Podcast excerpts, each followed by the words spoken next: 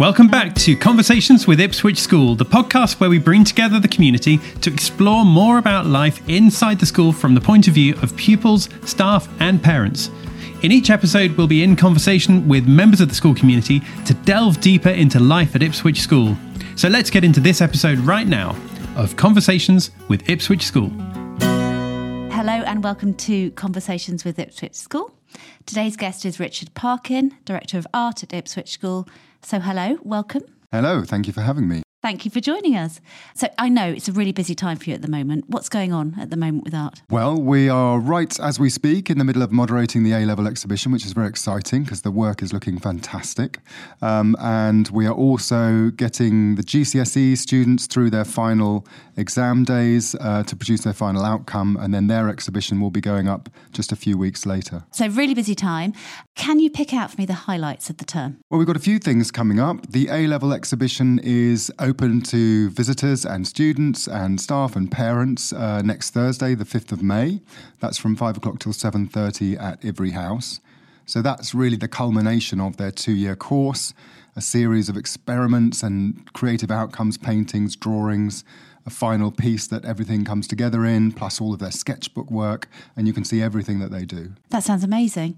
And what about GCSE? Well, the GCSE is just a little bit later, and this year, which is really exciting, for the first time, we've got the exhibition in a really beautiful venue off site, which is River Church down at the waterfront in Ipswich and that's on Friday the 20th of May and again from 5 until 7:30 we'll have the GCSE photography, textiles and fine art on display so that's 49 students. Wow. Okay, so dates to remember 5th of May for the A level exhibition at, at Ivry House and 20th of May at River Church for the GCSE exhibition. That's correct. If I want to come along, what do I need to do? So, if you want to come along uh, to the Ivry Street A level exhibition, parking is available in the visitor parking or on Ivry Street. You can park for up to two hours just come up to Ivry House, which is the building that used to be a hospital. Uh, it's opposite the Ivry Street visitor car parking. You can see the double doors there. You go in there, you'll be shown into the exhibition. It's upstairs. Great. Okay. Well, I'm looking forward to that.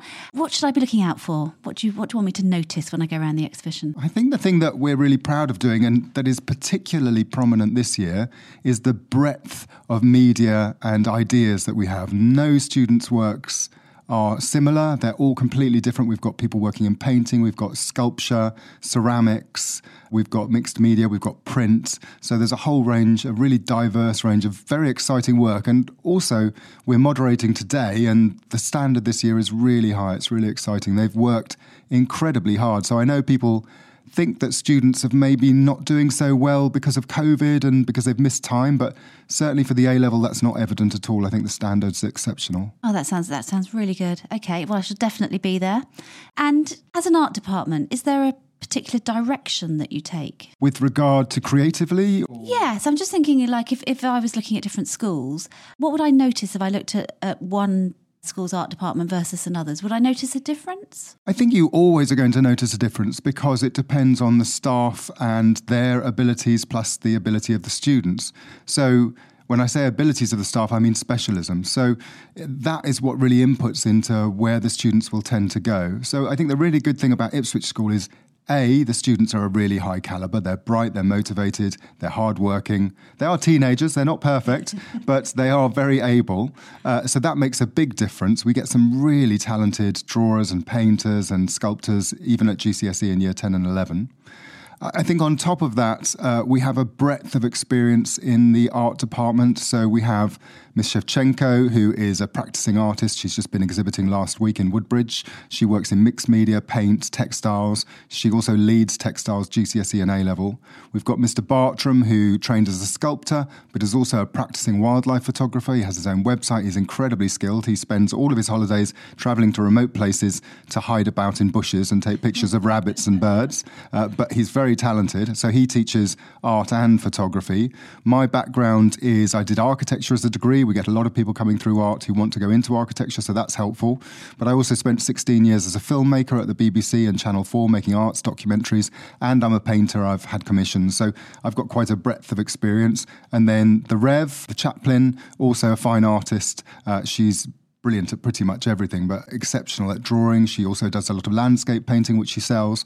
So I think that range of ability makes a real difference because it allows the students to go in whatever direction they want to go in. Yeah, and probably that's translating through to what you were talking about in terms of the breadth of different media, different expressions. Yeah, absolutely, absolutely. And it keeps it exciting for the teachers as well because we're learning all the time. You know, I may have to take a student through a process that I haven't done before. I've had three students uh, in GCSE doing digital digital art um, on Procreate this year, not something I've had before. So I'm having to learn all about that, and that's really exciting. New ways to produce art and to be creative. That sounds great, and uh, it's probably so of the moment as well as we're talking about careers becoming interdisciplinary and people having to sort of think outside subject boundaries. So, do you think that that's happening in art alongside, or do you think that's contributing to the debate about about cross disciplinary? Well, the thing that I would argue with art, and I think this is often something that we have to work quite hard at disseminating at the school in the younger years, in year seven, eight, and nine, when they're considering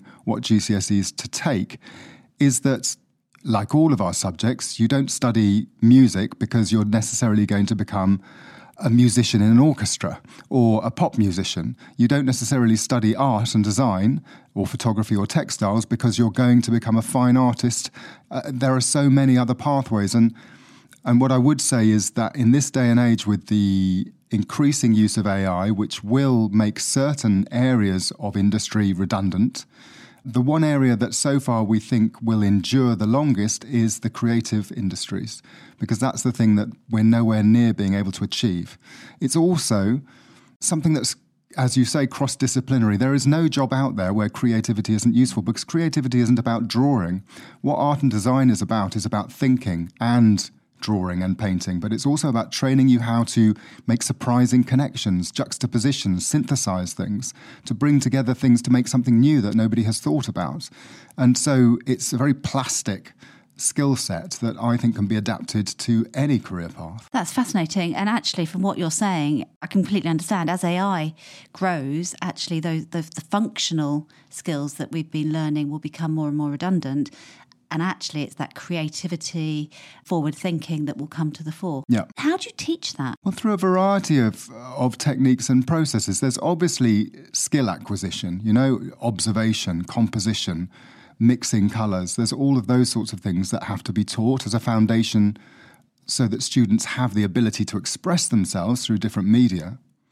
But the thinking is about taking risks, pushing the students to do things that are surprising, that they don't know what the outcome is going to be, about allowing them to fail. It's really important as artists that we learn how to fail because it's only, and it's the same in DT, it's only through a series of failures that we then get to an outcome. And art is really a bit of a magic trick because famous artists don't show you all the terrible canvases that are hidden in their shed. You know, you only see the creme, creme de la creme that they yeah. want to put in an exhibition. Failure and success are part of the same coin. And so that's a big part of it as well, learning them to take those risks, try things, yeah. but learn. It's all about learning. When you make a mistake, it's a gift because you've learned something new about that medium or process. And then the next time you refine and improve it. So I think risk taking and synthesis of ideas is really key to creativity. Yeah. So that's what you encourage. You encourage yeah. don't be afraid to fail. So when I was looking around the exhibition last year, there's lots of lots of work going on in sketchbooks. Is that part of that? Is that the, the trial, the error? The sketchbook is a recording document. So it's really a document for recording your creative and thought processes. You have four assessment objectives in art and design and each one is worth 25% of the grade, and they have to fulfill all of those. So, assessment objective one is about looking at the work of others, writing about them, analysing, researching, but also using that to develop your own ideas. Assessment objective two is about experimenting with different media. Assessment objective three is about recording your observations, but also about your observations in other ways, so through drawing or photography. So, there's these different ways, and they can't all be captured in an outcome, they have to be recorded somewhere so that the moderator, the external examiner, can see that process for themselves. And that's where the sketchbook comes in. So, actually, a lot of marks do come from the sketchbook because that's where they can see how your journey has evolved, how your thinking processes have evolved, what those creative risks are you've taken, where you failed, what you learned from that, how you improved. So, the sketchbook is a really important part of the course. Oh, wow. Okay. And then that brings me on to you were talking about looking at other people's work, inspiration uh, etc. So The one thing I've noticed about the school and the arts in particular is is the students get out a lot. We, we, we take them places, we go into the community for music, for drama. You've recently taken a, an arts trip to London. What does that what does that bring to the students? Well, as I said, assessment objective one is about looking at the work of others. And in this digital age, it's very easy for students to think that it's okay to look at art on a computer. But actually, you can't get a sense of the scale of the work. You can't see the brush marks. You can't see the texture and surface of the work. It's really important that they see it and they also see it within a context of other artists' work that's been curated by people who have real expertise in particular areas of art and design. So that's really important. I think it's really important to inculcate the habits of going to exhibitions and galleries because that's an important part of being a citizen and, mm. and having a cultural understanding. So that's part of part of it. And I just think that it gets them talking and thinking about art in new ways and making connections. And so, for example, just before the Easter holidays, at the end of March, yeah. we had a three day trip to London, which was the first time we'd done it. A three day creative arts trip to London. So we had textile students, photography, art, music, DT, and drama. 40 students in total, going up to London, staying two nights, and we did a whole load of cross curricular stuff. So they did some stuff together. The first night we went to see Small Island at the National Theatre. Then in the middle day, they did some stuff together and some stuff apart in their own disciplines. So the textile students had an exclusive two hour backstage tour of the Royal Opera House, looking at all of the costumes, making the dye works, all of those sorts of things. They went to galleries, they went to exhibitions, they had workshops, drama workshops, and then we all got together and went to see Evensong at St Paul's, had a meal, and then went for a Theatreland walking tour together. And then on the last day, we had a really wonderful drama workshop where for half an hour, one of the cast of Small Island from the National came and talked to them all, and then they got to do a drama workshop together. And in the meantime, meals together, and obviously staying in a hotel in London, very exciting. But they also get to talk to one another. So again, that idea of interdisciplinary approaches is, is, is really important. And that's where creativity lies, where two people from a different discipline come together and share ideas. So we want to create a culture of both doing that, but also an identity of the creative arts at Ipswich School who do things together um, and who work together and support one another, and, and, where we can attract students who think, yes, you know, Ipswich School really values the creative arts, and that's where I want to go to follow them. It sounds fantastic. I'm going to ask you to pick your favourite part of the trip, and it can't be art It has to be something that was in the whole creative arts mix? My favourite part of the trip? Well, obviously, I was with the artist, so I didn't get to see everything. But I have to say, I think one of the highlights of the trip was probably the Royal Ballet. We were very lucky to get it. It was through a friend of mine who used to be in the Royal Ballet, who's friends with the director of the Royal Ballet, yeah. so pulled some strings. Pulled and so strings. nobody gets to do that. So to me, that was the most exciting thing to, to be shown around and see all of those incredible processes and, and, and how a, an A level in textile art can take you into such exciting career opportunities. Yes, jobs you didn't even know existed. Absolutely, so, yeah. Yes, okay, fantastic. Why does art matter? Well, I think partly, as I said, because I think it gives you a way of looking at things differently. I think it allows you to develop your own voice and start to learn who you are. I think that it's about collaboration, it's about communication, it's about ideas, it's about intellect, it's about self discipline. It's about taking risks and challenges. And it's about, after all of that, having an, a wonderful feeling of achievement because. Unlike so many areas of life, you literally have something in front of you that is an example of where that all went and what you achieved through it. And I think that when the kids then go to an exhibition and it's all there on the wall, they can see all their hard work looking spick and span and beautifully presented, it's really exciting for them and, and a really proud moment for parents as well. Yeah, yeah. I, I have to say that the highlights of, of, the year often for me are the art A level and GCSE exhibitions. It's it's staggering to, to see. And we'll give them another plug at the end. Did you say you were in TV? I was in TV for 16 years. So what, did, what were you doing? Tell us a bit more. Well, I did a range of things. Like everybody, I started off being an unpaid uh, work experience for a few months on The Big Breakfast. That was one of my oh, first wow. jobs many years ago uh, with Zig and Zag. And then I did some freelance work for a few years on various different types of programs to do with animals and travel and stuff like that.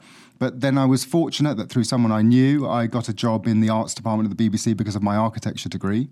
So I started working there. I worked at the BBC for 10 years, started off as an assistant producer and became a director.